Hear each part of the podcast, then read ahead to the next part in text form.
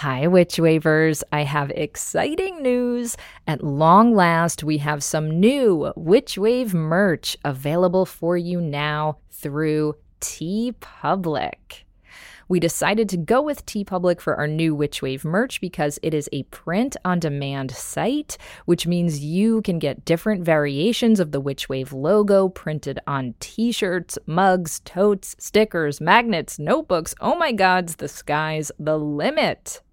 And the shirts come in different styles and fabrics and colors and are available in sizes small through 5XL, so you can order whatever you'll feel you're most magical in. And TeePublic is currently having a 40% off sale now through November 30th. So it is the perfect time to stock up on Witchwave merch for yourself or for holiday gifts. So head on over to witchwavepodcast.com slash shop. Today's episode of The Witch Wave is brought to you by Witch Baby Soap. Do you like to dwell in the shadows but stay squeaky clean? Then Witch Baby Soap is the soap for you. They make fabulous occult themed body products like coffin shaped bath balms, tarot card soap, and crystal embedded body butters. Their recipes are made with magical intentions, and they're free of all of those nasty things like sulfates and parabens. And now you can get 15% off orders using offer code WITCHWAVE. That's WITCHWAVE, one word, on witchbabysoap.com. So get ready to wind down, lather up, and get some Witch Baby Soap products using offer code WITCHWAVE now. This episode of The Witch Wave is brought to you by Trued Apparel. Trued Apparel creates super stylish, eco friendly clothing and accessories from soft, high quality materials like tencel and organic cotton. If you like minimalist black clothing with an edge and often with pockets and thumb holes, which I adore, then Trued Apparel is here for you. From dark florals to romantic sleeves to the futuristically sleek, their subtly unique clothing is naturally moisture wicking, antimicrobial, and super comfy. And they carry sizes XS through 3X in many of their styles. And now you can use the promo code WitchWave to get 20% off your order at shoptrued.com. That's shop, T R U E D.com. The world is filled with bewitching people, and you might be one too. Welcome to the podcast where art is magic, magic is real, and reality is stranger than dreams. I'm Pam Grossman, and this is The Witch Wave.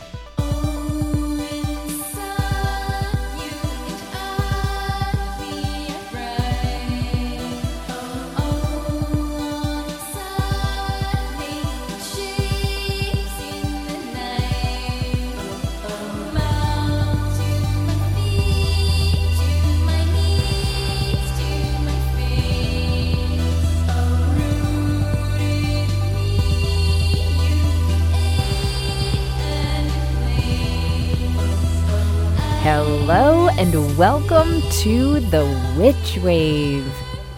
Thanksgiving is almost here, and we have got a delicious episode for you today.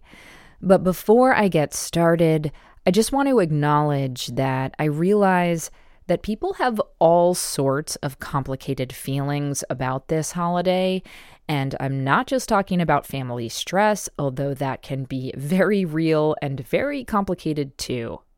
But I'm specifically talking about the history of America and the indigenous people whose land was stolen and lives were stolen to found this nation.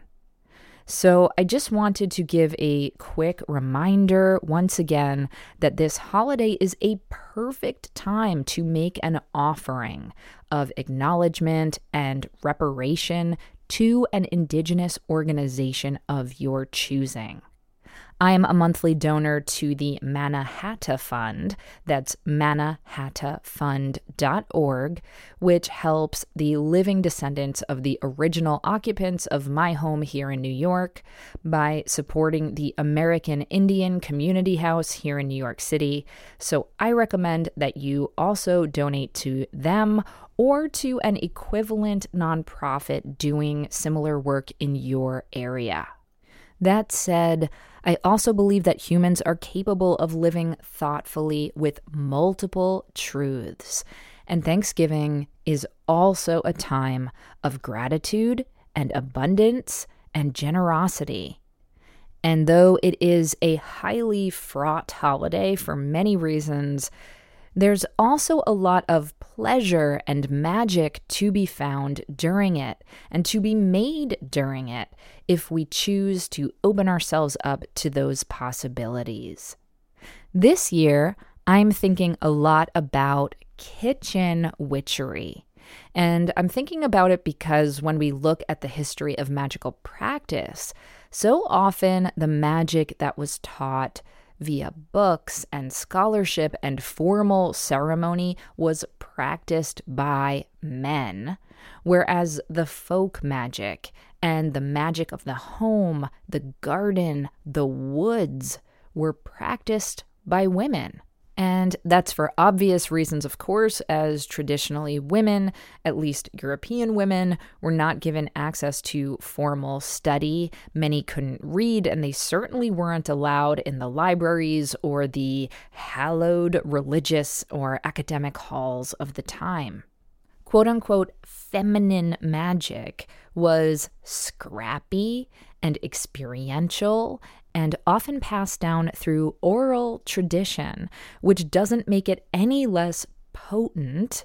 And I think there's an argument to be made for this method being even more potent in some instances because it's about being resourceful and doing whatever works with whatever you have access to, and therefore it becoming even more personal and concentrated and infused with oneself.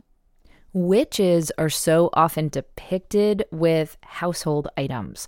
We're talking cauldrons and brooms, and 15th and 16th century artists like Albrecht Dürer and Hans Baldung Grien would make images of witches also using cooking forks and distaffs, the latter of which were tools used for spinning fiber. I love thinking about the everyday items the domestic, so called feminine objects that are so often devalued or ignored actually being infused with secret magic. There's something radical about taking the tools of labor, of care, and in some cases, yes, of oppression, and repurposing them as sacred. Witches have agency. They make shit happen. We make shit happen. Witches take matters into their own hands and hearths and hearts. And they teach us that inspiration and transformation can be found absolutely anywhere, including our very own kitchens. It reminds me of a line that my friend Susan Aberth wrote in her book about the brilliant art witch Leonora Carrington. Susan writes that Carrington, quote, began to develop her own notions about kitchens as magically charged spaces used to concoct potions, weave spells, prepare herbs, and conduct alchemical cooking experiments. Unquote.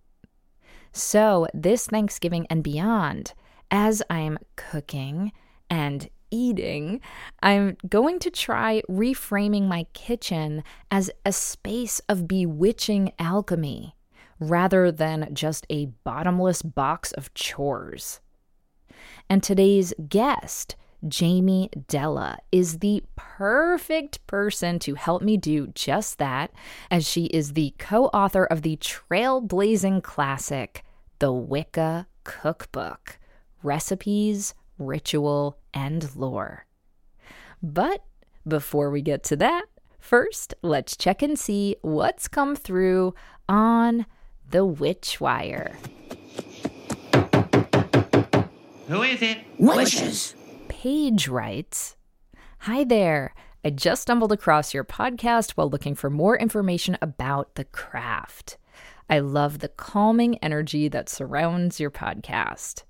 I recently moved in with my mother while I wait for the market to calm the fuck down so I can buy my first house. I started getting more serious about my practice before I moved in, and I want to continue with the basics warding, thanking nearby trees, collecting moon water, etc.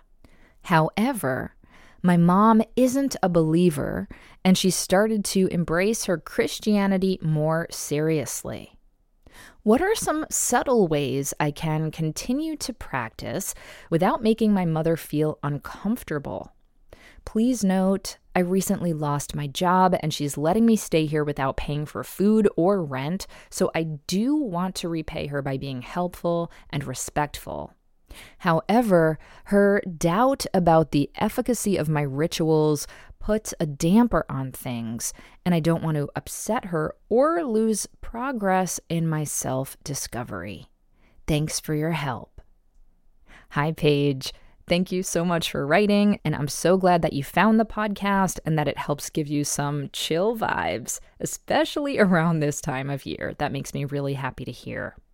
And your question stuck out for me particularly because it came during this time of year when so many of us are negotiating the family dynamics of holidays and sharing space with people who we may love, hopefully, but who we may not always see eye to eye with.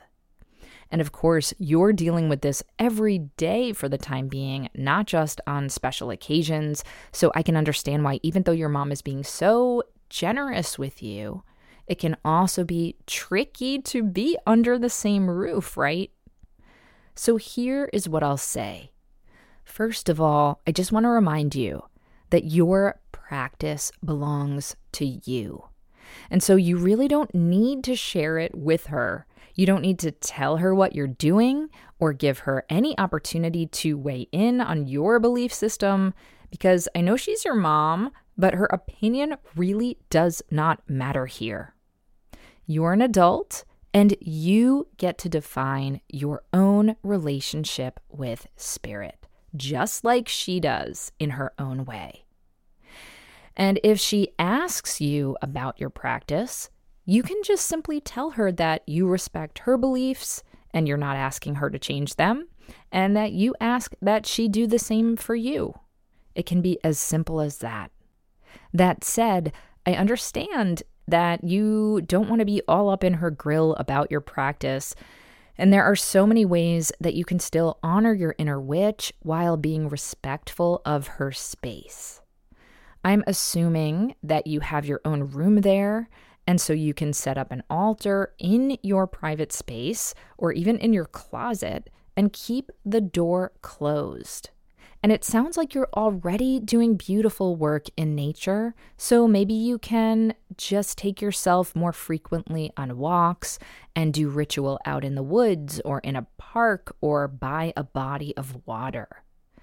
You can also do bath magic or shower magic and what's great about this is that any evidence of it goes right down the drain or can otherwise be left outside as an offering. And in keeping with today's theme, I especially love kitchen magic because it can be pretty clandestine. No one has to know that when you're stirring your soup or baking your bread that you have used intentional magical ingredients or put blessings in the food unless you want them to. And remember, while it's wonderful to howl at the moon sometimes or chant mystical incantations, you can absolutely just visualize whatever it is you're trying to manifest using the silent but powerful force of your imagination. Witches are masters of the art of subtlety, of shape shifting, and of subversion. So you may have to be a little crafty for the time being. But it is called witchcraft after all. I hope you find a home of your own someday soon where you can be as overt about your occult practice as you want to be. But for the time being, I think having strong boundaries about your privacy and doing respectfully subtle spell work will help you feel connected to the path while keeping the peace. Now, on to my guest. Jamie Della is the co author of the Wicca Cookbook, which is now available in its second edition. She is also the author of eight other books, including The Book of Spells, The Magic of Witchcraft. And she writes the Herbal Journeys column for Witches and Pagans magazine, the Writing the Magic and Homesteading the Hollows blogs, and she launched Every Last Drop exposes on the LA Eastern Sierra Water Wars. She also offers a spellcrafting course online, bi monthly newsletters, and leads creativity and soul collage workshops. Jamie is an ordained shamanic priestess, playwright, and potter, and she has studied magic and spirituality from around the world for more than 25 years. Her next book, A Box of Magic A Guided Journey to Crafting a Magical Life Through Witchcraft, Ritual Herbalism, and Spellcrafting, will be published by Sounds True in fall of 2023. Jamie joined me from her home in the California mountains via Zoom.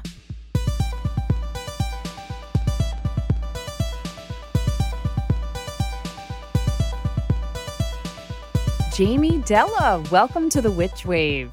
Hello, thank you so much for having me. I'm so happy to be here. I've been looking forward to talking with you for so long. This is just such a great moment for me. Oh, I'm so thrilled that you're here. And I was so happy to be reconnected with you and your work because I have had your cookbook on my shelf for years. Of course, we're talking about the Wicca cookbook. So I am just like over the moon. I feel like I'm talking to a celebrity right now. Longevity will make that happen if you're a witch. Fabulous. It takes a while hanging out in this. yeah, for sure. For sure. I wrote the Wicca Cookbook Recipes, Ritual, and Lore in 1999. I was pregnant with my son. And so there was a lot of Mama Earth juice in there, a lot of love, a lot of anticipation and joy and hopefulness. And it came out in October of 2000. And it was a really hard time to be a public witch, but I loved it. I loved explaining what Wicca is. I loved explaining how we can bring magic into every day. And I love the fact that this book is still available 22 years later. That's a feat for any book, much less a book that has once a very marginalized community base. Our witches, we have risen, and there is a lot more of us than there used to be. Absolutely. And it's so thrilling to witness. And it must be really gratifying for you too. I want to just also make sure we bring in the name of your co author. Can you talk about how the two of you worked on the book together? Tara Seefeldt is my co author for the Wicca Cookbook. She came on board as a medieval historian. She gained her PhD in early modern European history. So she was instrumental in giving us some medieval recipes and looking through all the woodcuts that we used to make sure that there was no hidden symbolism that was used to persecute women as witches. How fabulous. And am I correct that she is one of the people who introduced you to the path of the witch in the first place? Absolutely. She gave me for a Christmas present sometime in the 90s, Spiral Dance by Starhawk. Ah, classic. Right, exactly. So I began with the history or herstory of women and power of women being revered. And that was really the basis and the introduction for me to my own personal path in the craft. How fabulous. So, why did you start with writing about food and magic? Do you have some kind of culinary background that led you to do this as your first book? How did this come to be? Well, actually, I'm a Capricorn. So anything that's in front of me as work, I will take it. you know, I had that quote work is love made visible by Kahlil Gibran, and that's me. And what happened as I was working for my literary agent as her assistant, and I was diving into magic. I'd been involved for a while. My grandmother was a psychic reader, so I have always been around the spirits. And what happened is a editor was asking around different people, different agents, if they knew any writers who could write the Wicca cookbook. Oh, Yeah, so it came to me as an assignment. Oh my goodness. Were you interested in cooking at all? you know it. I was into it as far as like water for chocolate. Yes. This idea that our intention is an ingredient. That to me was the genesis and the foundation of the book. I like it having this medieval foundation to stand upon. But the thread that was going through the book the entire time is bringing magic into every day, bringing that presence and awareness into your cooking and having that ingredient. So actually what happened was I wrote the pitch and my agent helped me and we sent it to the publisher and this was originally with Kensington and they went bankrupt. Yeah. oh my goodness. The Wicca cookbook was going to be part of the bankrupt assets and because they hadn't completely fulfilled their part of the contract, they hadn't paid all of the advance that I was getting. I slipped out of the contract and we sold it to 10 Speed Press every publisher has a catalog, you know, with all their books that are coming out that season. And it was literally the last day, it was the day of faxes. So I remember when the fax came through from the legal department saying, you may sell this book to somebody else. It was good though. It was nine months of me worrying and trying to get it. And I felt like that's what I needed to have the courage to stand up at a Barnes and Noble and talk about Wicca when it's Mm. echoing throughout the whole store in 2000 after 9 11 happened and people were very Christian focused. And here I am. I wrote on the back of my car, Witch's Heel Yes. in soap. I'm out of the broom closet and okay, now what? Here's a question for you. You talk about how it felt a little bit nerve wracking and vulnerable to be a public witch in 1999 or in the year 2000 when this book came out. I would love to hear about the response. In the beginning of the book, you talk about how when you were workshopping it, you literally had readers in your writers group who like didn't want to read the book because they were so freaked out by it. What was the response when the book actually came out into the public? You know, one time someone walked by me actually right outside of Salem and they said, Oh, how to cook witches and laughed and walked off. And I Oh, was, no. I wanted to chase her, you know, like all the comments come later. One time was fabulous. I was in a Bar- Barnes and Noble and all there was about 20 people in front of me and I was super scared, but I just kept using the wheel of the year to explain what witchcraft is and what Wicca is. I kept trying to find muggle words, mainstream words to explain something mysterious to them. In fall, we let go of what no longer serves us and we bring our energy to our core. We follow nature as a guide. People could understand that if I stayed in in those kind of seasonality terms. And that's Yes. why the Wicca cookbook, the recipes are specific to the seasons. One time I had someone come in Barnes and Noble and she was a grizzly old witch and she had a big staff and she clunked in and she literally with a hair chin and all that good stuff. At one point in my book signing, she said, What Jamie says is right.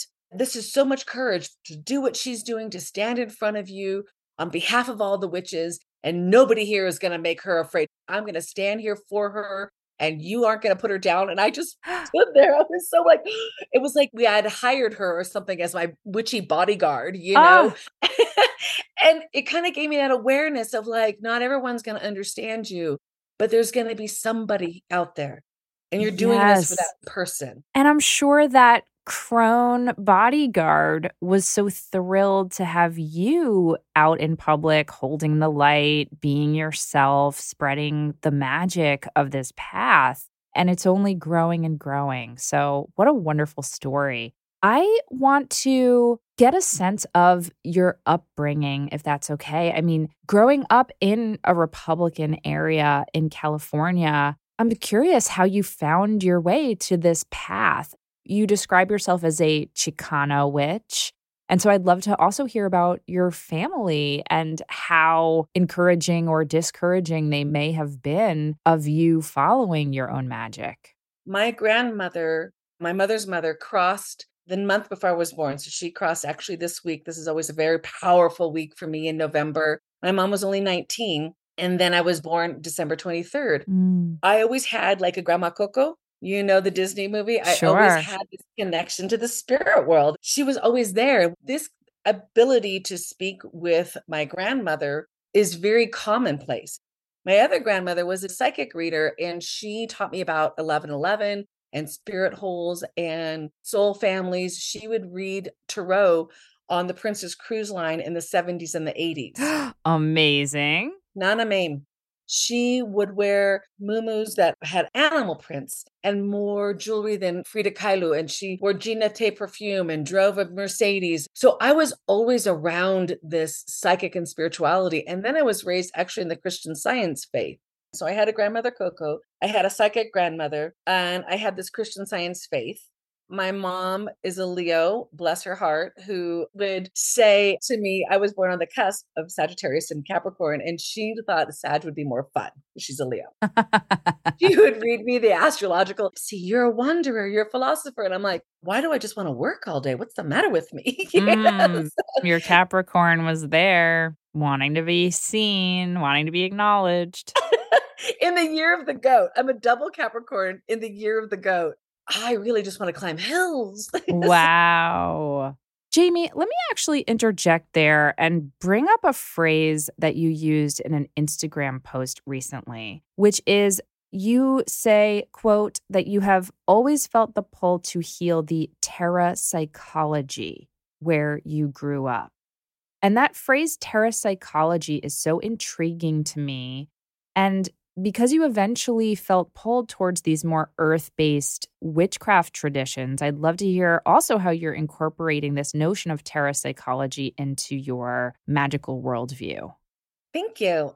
Terra psychology is a depth psychology term coined by Craig Chalquist, and it means the soul of place. Terra meaning earth, psychology meaning the soul so it is the soul of the earth or the soul of a place like when we would go to stonehenge or the ocean every place or the mountains the desert have a soul. Sometimes we call it the chi or the vibration. So i believe very strongly in making sure that i'm tending to the land and the spirit of the land wherever i might live and where I grew up, there was a lot of dissension between the Spanish colonizers and the first people, and that my family played a role on both sides of that. And that is why I've always been very interested in terra psychology. My ancestors, my family had been there from 1769 is when they arrived. And they were unfortunately the colonists the Spanish colonists who had come and established the mission system in California. They were in the army and eventually became the first rancho owners of Orange County. So they owned the first land grant that was granted to them in 1810. Wow. Yeah. So where I grew up, up the hill from me, like literally a block, a great grandfather had built the first olive grove because olives were something that the Europeans brought over because you would have the oil for cooking, the oil for heating, and the fruit for eating, mm. and the mm. shade. Mm. Yeah. So I went to Olive Elementary School. This was a school that had been built in the early 1900s. And I would just feel these ghosts. I would feel their presence. And my grandmother, who was a psychic reader, she would say to me, It's because your light is on. And the spirits are always looking for someone to listen to their story and maybe help them through it. Mm. And I mm. said, But I'm 8 mm-hmm. yeah. How am I supposed to do this? And she said, you have the power to say, I need to sleep. This is my body. my incarnation. You need to give me space. And she said, You have the right to do that at all times. If any spirit is bothering you, you can tell them to back off. Wow. And so, Jamie, linking this back to parapsychology, were these spirits of the land that were talking to you? Or were these restless ghosts in your family line? Who were these beings or spirits? I feel like it was both. Mm. Because, like I said, I grew up in this place. There was a hill, there was a river that bent around it. It was kind of like the elbow of the river. And I could feel La Llorona, the spirit of the river, this river used to flood and then it was literally dammed up. So I could feel the river's frustration. I could feel the hills' frustration. This is where in Anaheim Hills, they had the Native Americans, the indigenous first people there had sacred land that my ancestors just put their ranchos on. Right. So there was this tension that I could feel in the land and the people. And I swear, I'm like, you know, I think it was those two grandmothers, Maria Josefa and Maria del Carmen. They started all this crap going on in OC. I swear they did it wow. And I don't know that they really did, but sure, sure. Maybe I'm reading into this too much and I don't want to project, but just based on how you're telling the story, it sounds like there is some healing perhaps that you're hoping to do given the fact that your family caused some strife to the people and the land. Is that correct? Is that a fair thing to say?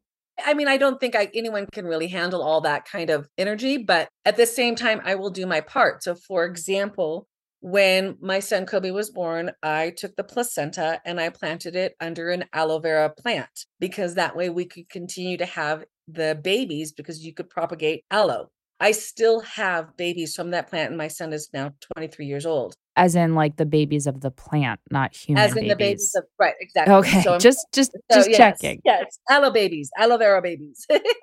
Beautiful. And I really appreciate you talking about your family's history because I know there are a lot of listeners who actually ask me the question of like, I'm not saying this is true of your ancestors necessarily, but like maybe their ancestors were assholes. Maybe they were, you said yourself, your ancestors were colonizers. It sounds like you definitely are hoping to heal some of that rift as much as you know one person can. Yeah i feel that's very important. I even went over to spain and did some magic work there and magic work where i am here regarding water and really doing my part to be cognizant of it but not take on some dramatic version of responsibility. I can only do my part. I'm not responsible for them but i don't need to perhaps glorify their actions as I once thought it was amazing that they left their homeland to be here. But then when you realize they came here with an agenda, then I was like, oh, and I think acknowledging it and doing your part to recognize it, but you don't have to carry the pain. You're not responsible for carrying that, but seeing it and doing what you can in your lifetime to heal it and to bring calm and peace. And I do believe recognizing it, just like anybody, when you're hurt, when someone sees your pain, it helps. Mm, beautifully said. On that note, we're going to take a quick break and we'll be right back. Fall is here. And with the cool autumn air and darkening evenings comes an ancient tool for creating the perfect sacred setting or cozy moment. Of course, I'm talking about Mithras candles. These pure beeswax lights are inspired by the modern science of photobiology, along with ancient pagan practices and cosmic mysteries. Mithras candles are handmade by my mythic and scientific pals in Philadelphia and come in traditional golden yellow and sensual black hues, with other colors and collaborations popping up seasonally. You will be hooked like I am once you experience the gorgeous Byzantine hand dripped style of a Mithras candle and their honeyed floral aroma. Go to mithrascandle.com to pick up the perfect glowing addition to your Mabon moments and more. And best of all, Witchwave listeners get 18% off their first order by using offer code WITCH at checkout. That's offer code WITCH at M as in magic, I T H R A S, candle.com. And now, a word from our sponsor, BetterHelp. Now, look, I'm an air sign with anxiety, so I confess I'm sometimes stuck in my head and focused on stress and problems more than I'd like. But in addition to witchcraft, I have found therapy to be incredibly supportive because it helps me focus on solutions when I'm faced with a problem rather than just staying stuck in this feedback loop of focusing on what's hard. I've been in therapy myself for years, and talking to a therapist really helps me shift from a mindset of resisting what is into a mode of acceptance and problem solving, which has been such a relief. And that's why I'm so glad that BetterHelp exists. BetterHelp is an online platform for therapy, which means that it's convenient, accessible, and affordable. And that also means that more people can benefit from talking to a therapist. Being in therapy myself over the years has helped me manage my anxiety and PTSD because it provides me with an impartial, caring person whose sole job is to offer support with emotional challenges. Therapy has also helped me accomplish my goals, whether big or small. Quitting my corporate day job a few years back and writing my book, Waking the Witch, and starting this very podcast were all really exciting and also extremely nerve wracking. And I truly don't think that I would be as fully actualized as a person doing what I love now without having had that help. And I want that for everyone. So, if you're thinking of giving therapy a try, BetterHelp is a great option because you can do it virtually.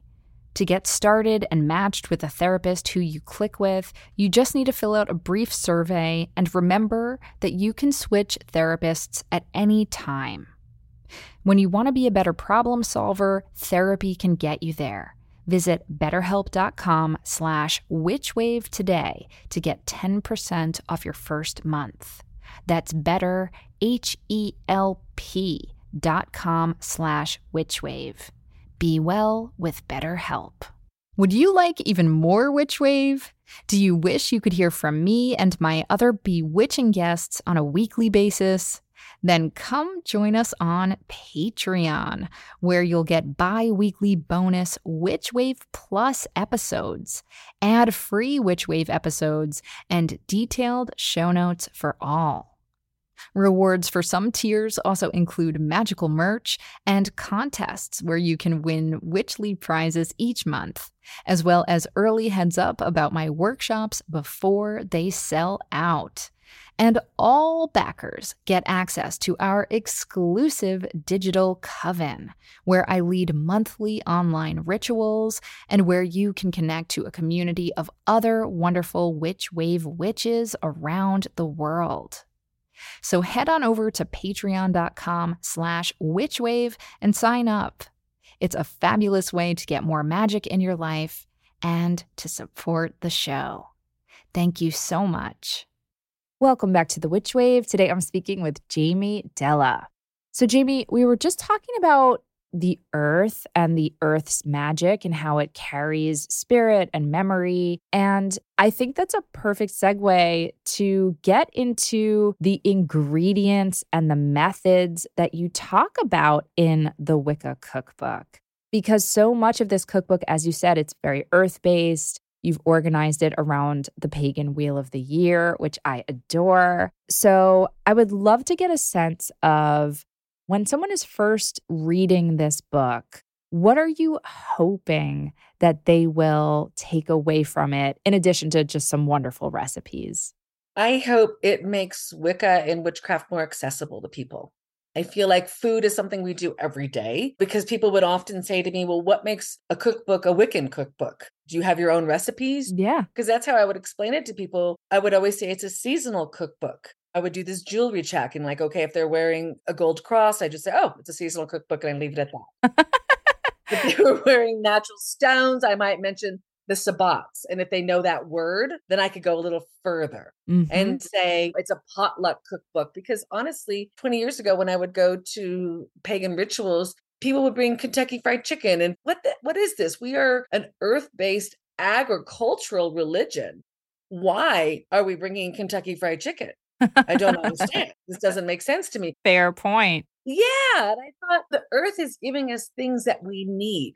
For example, sage right now is garden sage, not white sage. Garden sage that we cook with, a culinary herb, is an abundant supply because this is an herb that we need to help us with uplifting our spirit during winter. The earth mm. gives us everything we need if we eat it in season. So that to me was always really important was not only making Wicca and witchcraft more accessible to people who might be afraid of it through this commonality of eating, but also remind us that Wicca, witchcraft, all these ways of living are really about following nature as a guide, at least my version, right? We can only write from our perspective. Yes, yes. So you write in the book, quote, when cooking is combined with a ceremonial significance, it transforms an ordinary task into an extraordinary connection with the divine source. And I really love that because I have a very, very dark confession, which is I really don't like to cook, Jamie. and I feel such guilt about it. And I've tried, I love to eat and I will cook, but it's just not a gift that I have in terms of something like I enjoy or feel called to do. And I've been trying over the years desperately to break through this and to embrace my inner kitchen witch. When I think about cooking as some kind of a magical practice, though, suddenly something unlocks in me. And I'm like, wait a second, this is ceremonial, this is ritualistic. And so reading those words helped shift my perspective a lot. So thank you so much for that. Absolutely. I thought it was so funny because my mom is such a feminist. I was raised as such a feminist and it felt so subservient and demeaning. I don't know why to be like relegated to the kitchen as if I couldn't go anywhere else, right? My mm-hmm. generation is the generation that really fought back and really enforced working moms. It made me feel like I was going backwards until when I'm stirring my spoon, I realize I'm going Deosil. Okay, now I'm going Widdershins. Okay, now I can do the pentacle in my cookie dough. In that movie, like Water for Chocolate, in the book by Laura Esquivel about intention as an ingredient, then it became a challenge of focus. And that's when I learned to myself really enjoy the kitchen magic and really dive into this idea of paying attention and putting your love into everything that you do. Yes, I love that so much. And really infusing your own intention and your own magic into every gesture, not just the ingredients, but like you said, what direction are you stirring the brew, the cauldron, if you will? Or what tools are you using? And and that's another part of the intro to this book I love. You talk about consecrating your kitchen and your stove and your utensils. And I'd love to hear you expand on that a little bit.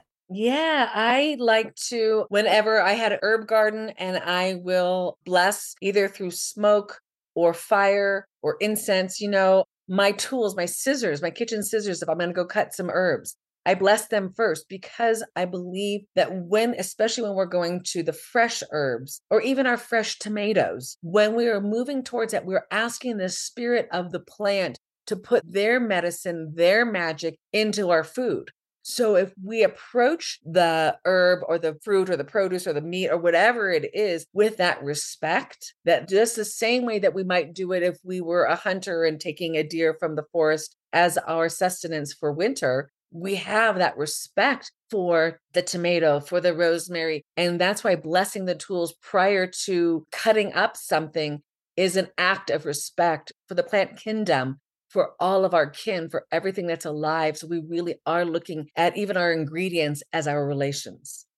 So I'm mindful of the fact that this episode is going to be airing right around Thanksgiving. And of course, then that leads into all of the different winter holidays and eating and food are so central to how we celebrate these moments. Can you share with us some ideas about how we can approach our holiday cooking with a little bit more magic and hopefully a lot less stress, too, in my case? Right. Well, I think the first thing we need there is time, giving ourselves plenty of time to be present. T I M E, not T H Y M E. or maybe both, right?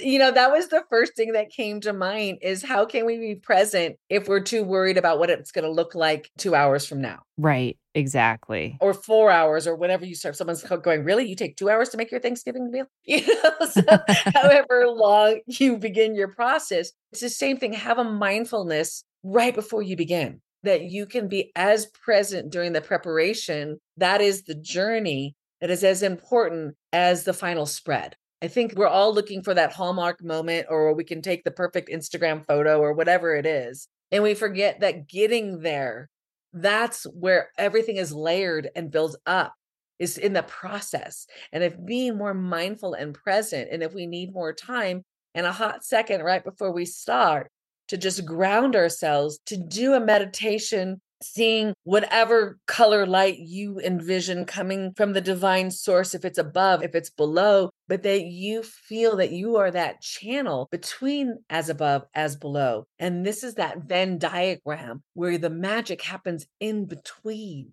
And that is where cooking and preparing for our family, our community, our friends, because the magic is coming together and the food is that glue, and you are the one applying that glue. So, therefore, your magic is in your presence, is in your attention and your focus to what you are doing and having joy with it, because that is an ingredient. If you're stressed out while you're doing it, that's going to go into your food too. Yep, exactly. I just have to say that while you were talking, I had this image of the magician card in tarot. Yes. And that's an image I think about a lot. Sometimes when I'm doing magic, I strike magician's pose, Mhm. my dominant hand up and my non dominant hand down, and really connecting that like as above, so below energy, connecting the celestial, the terrestrial, and the chthonic, all of that.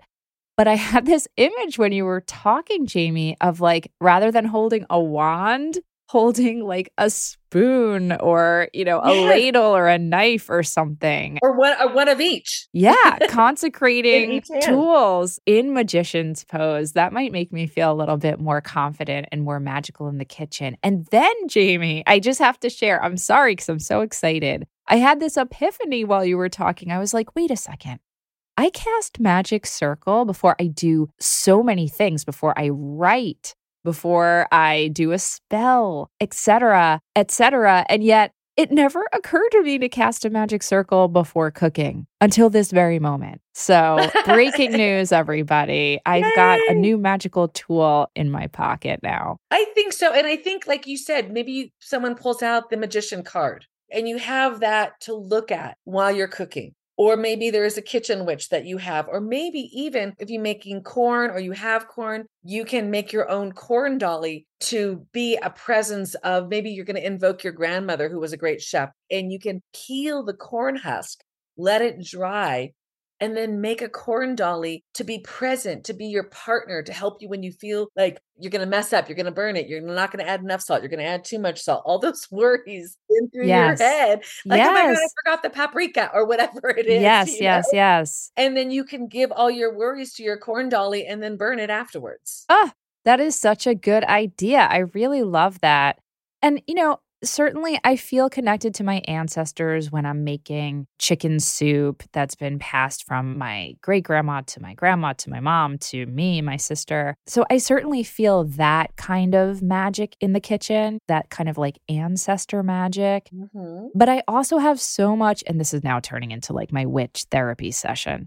But I have a lot of anxiety around like, am I going to mess up? Am I going to hurt myself? I tell this to my husband all the time. My husband is almost six feet tall. I'm five foot two. And I'm like, my face is closer to the stove than yours is. My face is closer to the pan with the splattering oil. Like physically, I just feel like I'm constantly in danger in the kitchen, which, you know, makes me obviously quite nervous too. So, oh my gosh, I get it. anything to like protect me or ground me, I think is really wise, wise advice. Sage advice. Oh my goodness. I'm going to go to pun jail for that one. Fun jail. You know, I completely agree. Whole Foods used to host cooking demonstrations, and you had this big mirror. I would do events where I would have to talk about cooking, and Tara, my co author, was the better cook. I Mm. was the one writing all the rituals. She'd be the kind that could go into a kitchen and go, Oh, we have bananas, tarragon, and rice. I got it. I'm like, You got what? You know, like, and so she would make these great recipes. But I was the one that was going on tour and making our recipes. And one time I was trying to explain Wicca to people who didn't get it, but that just came to a cooking class. And I burned it and they got to see because they had the mirror above. And getting out of those things. To me, one of my other books that I loved was How to Free Your Creative Spirit by Sark. Oh, Sark, friend of the pod. She was just on the podcast last season. She is such a hero of mine. Yeah. Oh my gosh. So that was one of the first books that woke me up. I got Spiral Dance and How to Create Free Your Creative Spirit. Those are my two. Mm. She would say, you might remember, you invite your fears in for a cup of tea, you listen to them, and then you say, okay, now you got to go. This is what another podcast guest, Yumi Sakugawa, talks about. She talks about having tea with your demons, which is also a very Buddhist concept. But I love that. Maybe I need to throw a tea party for my demons and my kitchen anxiety. And, you know, there I'll be like doing some magic. It'll get me cooking and preparing something. And also, I'll get to really sit with some of these fears and then just say, thanks so much for sharing. And uh, you may be on your way now. that's our biggest courage, right? Is seeing the fear and going, okay, well, we're going to keep walking Ah, yes. and not letting it be in the driver's seat all the time. It's like, I hear you. I understand your concern. There might be black ice on the road, whatever it is. And I will be cautious. And now you need to go because if you stay, I'll make more mistakes. And I don't need to make more mistakes to learn this lesson. That's right.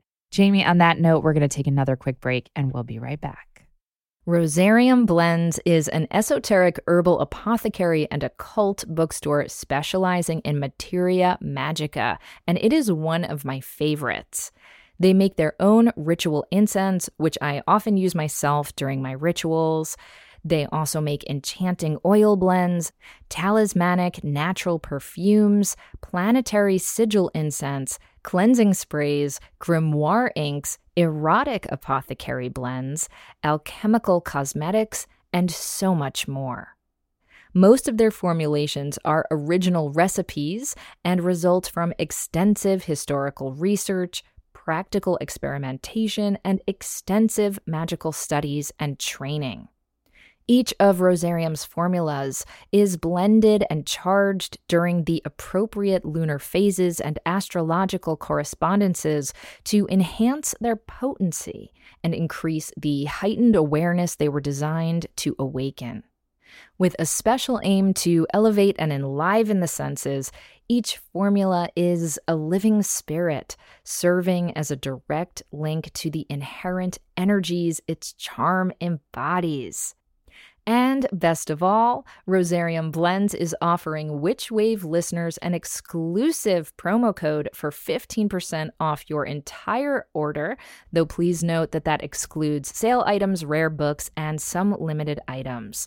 That promo code for 15% off is WitchWave15, and you can use it at rosariumblends.com. That's R O S as in sorcery, A R I U M blends.com. The Path 365 Daily Direction for Ladies and Mothers, Witches, and Others is a book that allows you to open your mind, body, and spirit to a path that is uniquely yours. As a gateway spirituality guide, it weaves coping mechanisms identified in neuroscience and mental health that address mind, body, and spirit and incorporates them into an easy to read daily guide. Author Susie Newell received her doctorate from the University of Cincinnati with a focus on coping mechanisms. This book gently encourages people to open their mind to a spiritual path that feels right for them. Like a daily oracle read for the soul, the Path 365 takes you through a journey of positive self discovery and encourages you to incorporate your practice into every aspect of your being. Whether you have a solid spiritual practice already or are exploring your options, the Path 365 is a unique guide to creating a path of your own. Visit them at thepath365.com for ordering options. And be sure to use code WitchWave for free shipping. And you can give the Path 365 a follow on your favorite social media platform. We are all in this thing together. Create a path that works for you. Welcome back to the Witch Wave. Today I'm speaking with Jamie Della. So, Jamie, we're talking about your gorgeous book, The Wicca Cookbook Recipes, Ritual, and Lore. And we've touched on some rituals. I'd love to hear even more about why you chose to incorporate rituals into this cookbook and really anything else you want to make sure that people know about this book especially in light of the fact that a lot of us are going to be doing more cooking over the next, you know, six weeks or so. Absolutely. I made the cookbook with the way I created it was, as you said, on the wheel of the year, but I was very specific about making it more potluck. There was main dishes and side dishes, drinks and desserts, and a bread because I'm a bread hoe and I love my bread. So I thought there should be a, a different bread for every Sabbat.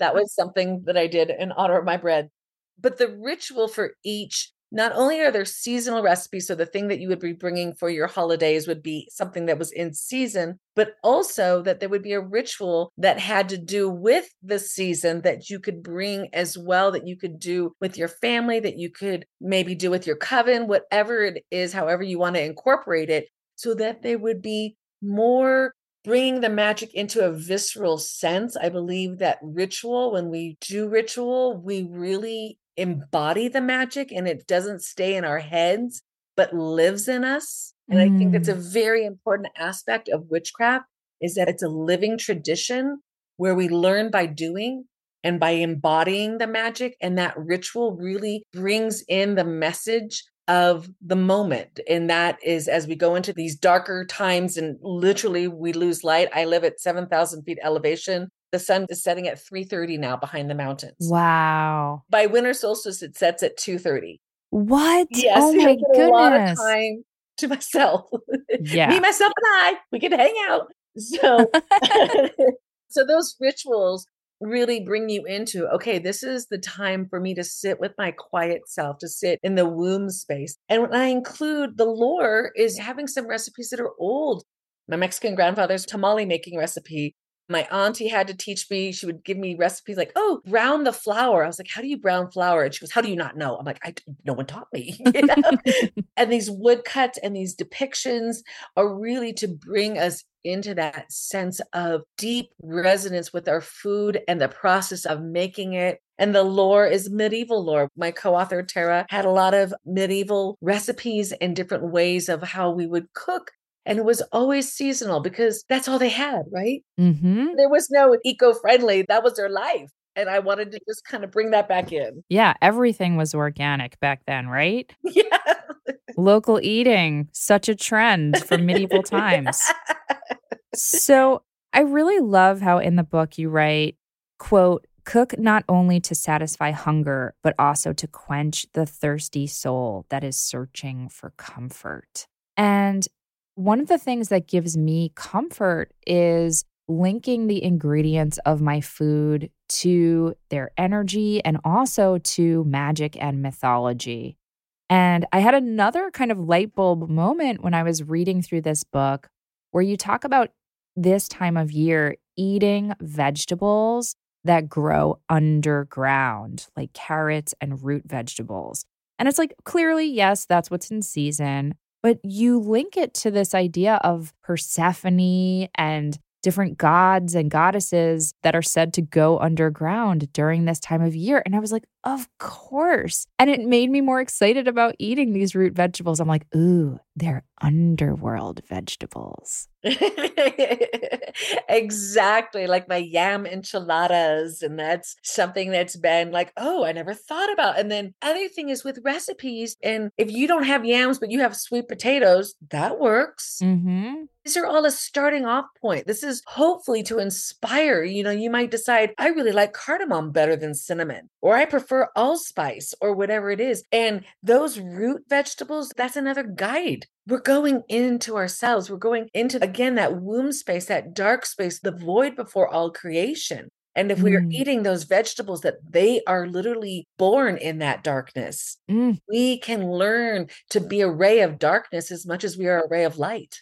exactly. I didn't know carrots could be so gothy, but there we go. I am into it, my friend. So I'm curious are there any recipes or ingredients that you feel called to, I don't know, recommend that we start cooking with more around this time of year, in addition to, of course, our dark rays of roots? you know what? I have a CSA box that we get here because I live in the mountains and so we can't grow anything here. So we get a community supported agriculture. So that is a collective of farmers who bring their produce together under one name. And Talley Farms is ours, and it comes from San Luis Obispo and comes over the Eastern Sierra so that we get this fresh produce. And right now, that's what we have are yams. I have six yams I got to figure out something to do with. And I can't wait to make my yam enchilada because it is so good. I just need to find a cashew cheese. It, Oh. that I can make that with because I'm lactose intolerant. I'm like, okay, we got to figure something out. there you go. Yeah, but I think that's the other thing. We can, there's so many new things that are available now, like cashew cheese. That's so cool. Exactly. Exactly. You can have a, a vegan Imbolc, which is Yeah. the pagan holiday of dairy, essentially. I know. Yeah, exactly. I'll just stick to the lights. So, Jamie, as we're entering this darker part of the wheel of the year, what are some maybe spices or ingredients that you recommend that we incorporate into our recipes from a magical perspective? Well, I really love ginger as one of the profound herbs to help us at this time because of two different reasons. Because whatever an herb or a spice or any magical thing can do on our physical body, it also works the same on our spiritual sense. So, in other words, ginger is warming. So, we need that during the colder months. It also helps us fight any nauseousness. So it keeps us centered when fears come in during darker months. Those things are the things that it does to our physical body, but it also helps our mental state and our spiritual state. And I'm also engaging in with my cousin Elise, who runs Oshala Farm, a magical wellness kit. And we're going to be working with herbs one at a time, simples. The first one we're going to be working with is garden sage because it's uplifting. So, teas and learning about Tulsi. Tulsi tea is so fabulous. So, in Mm, bringing any of these herbs that will give you the sense of warmth and comfort and being able to stay centered in yourself, those are the magic that we bring in now because that's the magic that we need as the season turns colder and the days are shorter, the nights are longer. mm, gorgeous. I love Tulsi tea. And you're reminding me I have to go get some more because I think I'm out. So thank Then you for I will that. have to send you some. How fabulous. How fabulous. well, now I'm very intrigued by these magical spell boxes. Is that what you were calling them, Jamie? They're magical wellness kits because I have Mm. always, again, believed in the seasonality. And my cousin and I we were raised for Halloween together. She is an organic, regenerative, sustainable mom and pop, the largest independent herb farmers in our nation. She's up in Oregon. They have 80 different kinds of herbs. I believe so strong in the life force. And when we're doing our magic and we go get our herbs from a botanica or anywhere that like the jar is covered in dust. And I understand that if you have a connection with rosemary, you can connect to her no matter how old it is. But if you're new, it's nice to start with herbs that are literally still pulsing with their life force. Yes. So I believe farm direct. Nobody even knows or thinks about that. We think about our farm direct carrots, our farm direct yams, our farm direct, even ginger, but not so much our farm direct nettles or tulsi. We're happy to go and get it distributed, which is fine, but it lives in a distribution center for two years then. The Right. tulsi I get was picked a month ago. That kind oh. of a thing. Ooh, I'm gonna have to get some. Oh, I'm so excited, Jamie.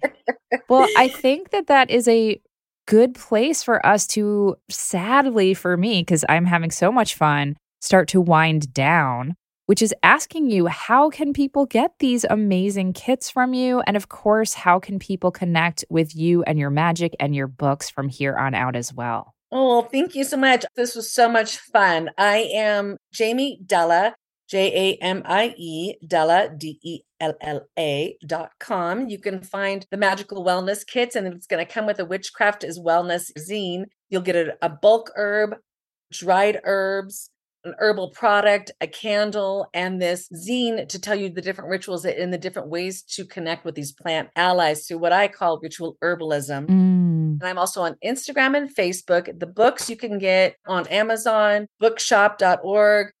Anywhere books are sold, you can always ask for them. That's always really helpful when you go to your local bookshop and you ask for a book and let them order it and maybe even wait for it to come in. but it really helps the independent shops and it really helps the authors.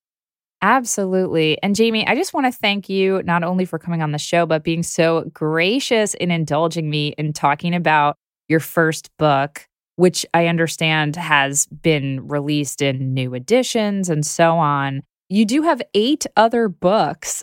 And so I want to make sure that we emphasize that for people. And I just had such a hankering and a hunger, shall we say, to talk about food magic with you just because of this time of year and because I'm such a fangirl of your cookbook. But absolutely everyone should check out your other eight books too, of course, of course.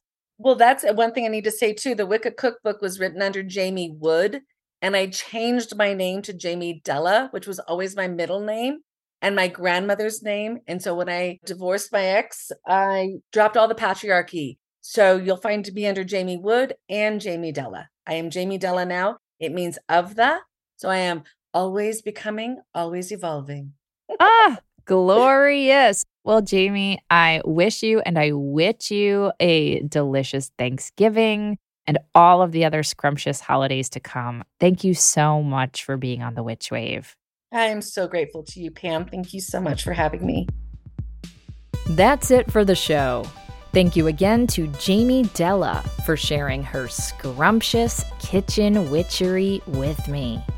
Do you have questions, feedback, need some witchly advice, or just want to share something magical that happened to you recently?